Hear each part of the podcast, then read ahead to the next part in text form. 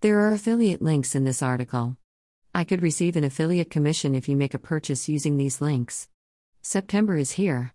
September seems to be one of those odd transitional months, neither quite summer nor quite fall. Certainly not in Tennessee. September is merely there, in contrast to October, which is full of pumpkins and preparation for Halloween, and August, which is full of pools and playgrounds just before school starts. Although the month may seem a little hazy, September's new children's book releases are amazing.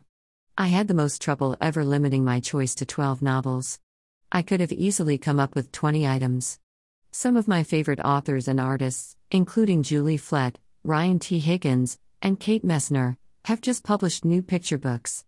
Kwame Alexander is back with what may be his finest book yet for middle school readers, and many other novels examine mental health in profound ways.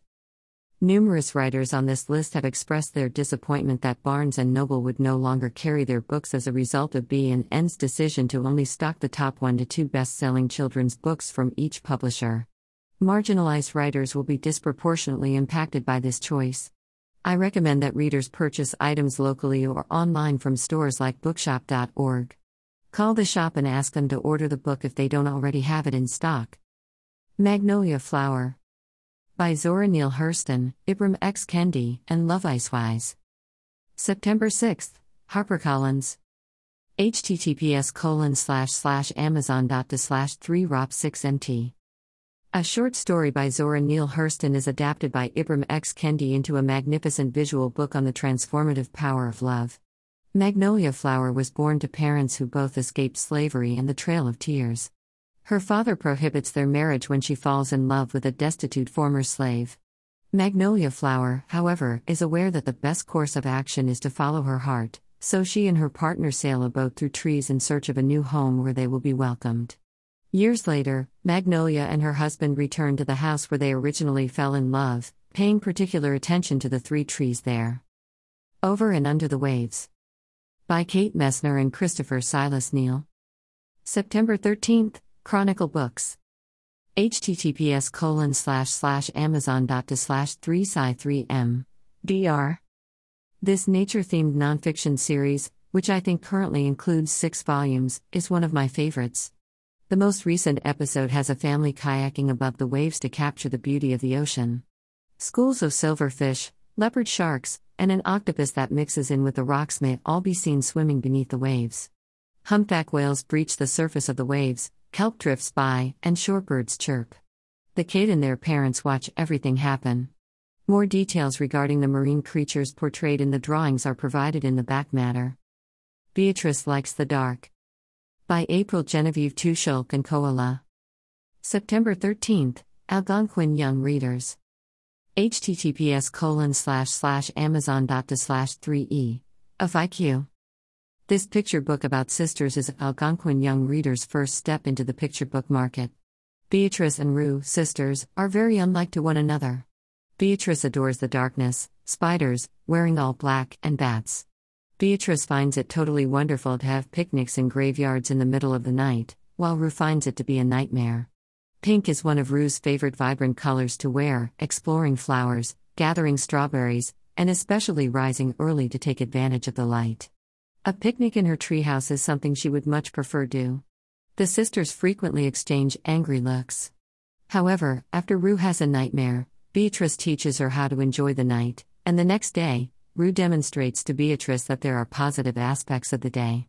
They are sisters, and sisters remain together despite disagreements.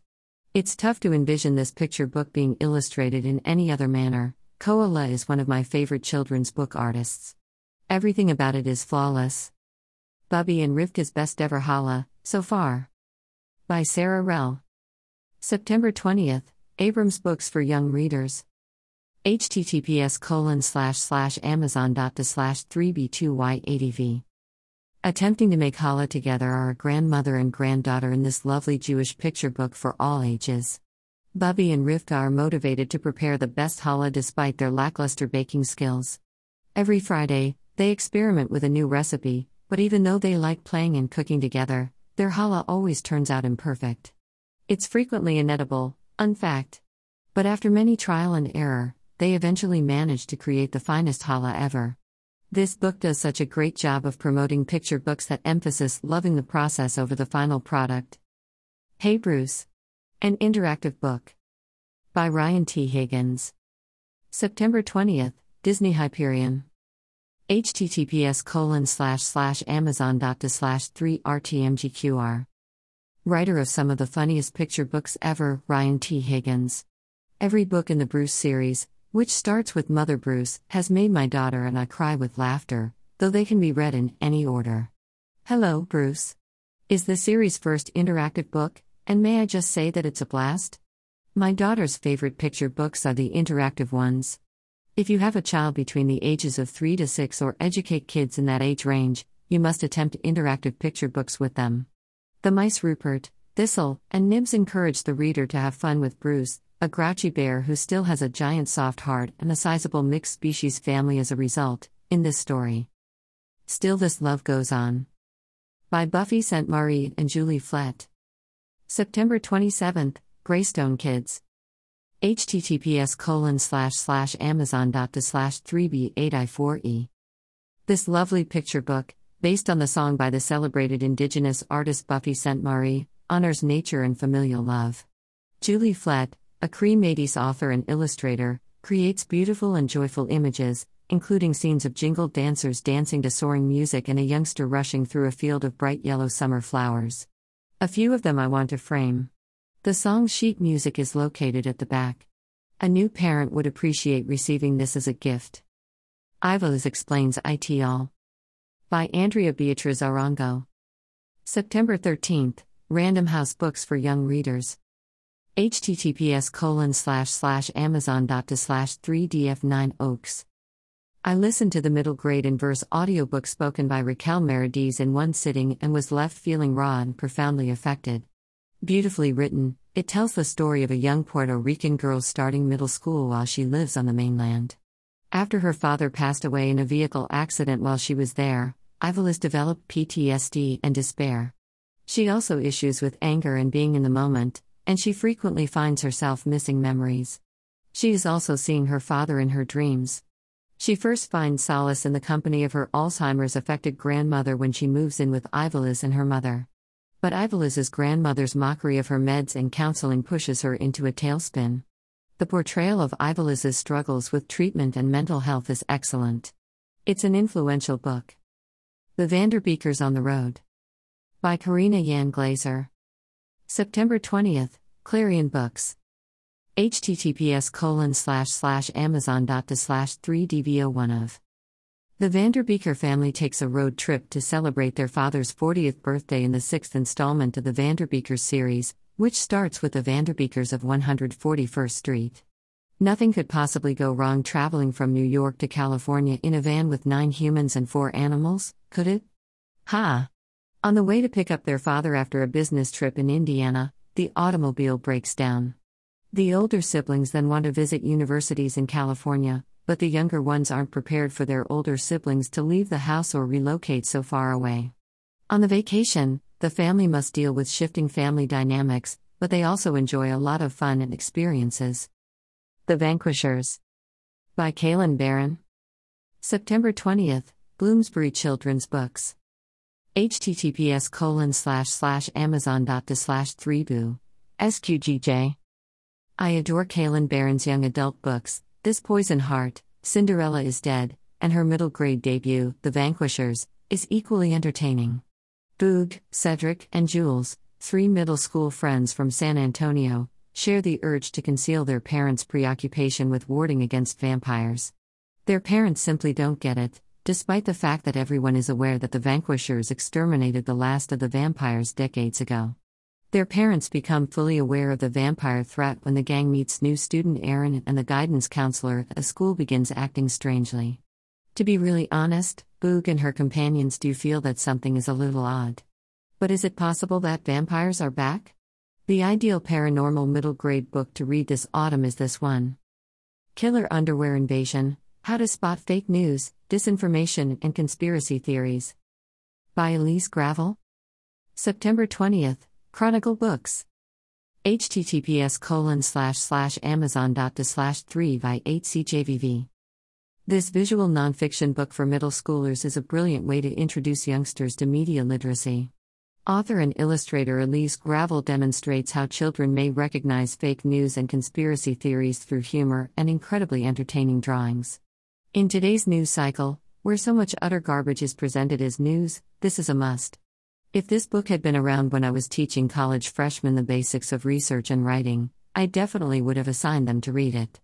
My eight year old also loved reading passages because of the humorous visuals and quips. It's an excellent, approachable introduction that would be useful in middle school settings.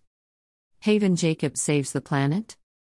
By Barbara Dee September 27th, Aladdin. https colon slash slash amazon dot slash 3 dash 9 dl. In this modern middle grade novel, Haven Jacobs struggles with eco anxiety. Although climate change may ultimately lead to the destruction of the earth, it appears that no adults are concerned enough to take action. When something bothers Haven, she is not the kind to keep her mouth shut.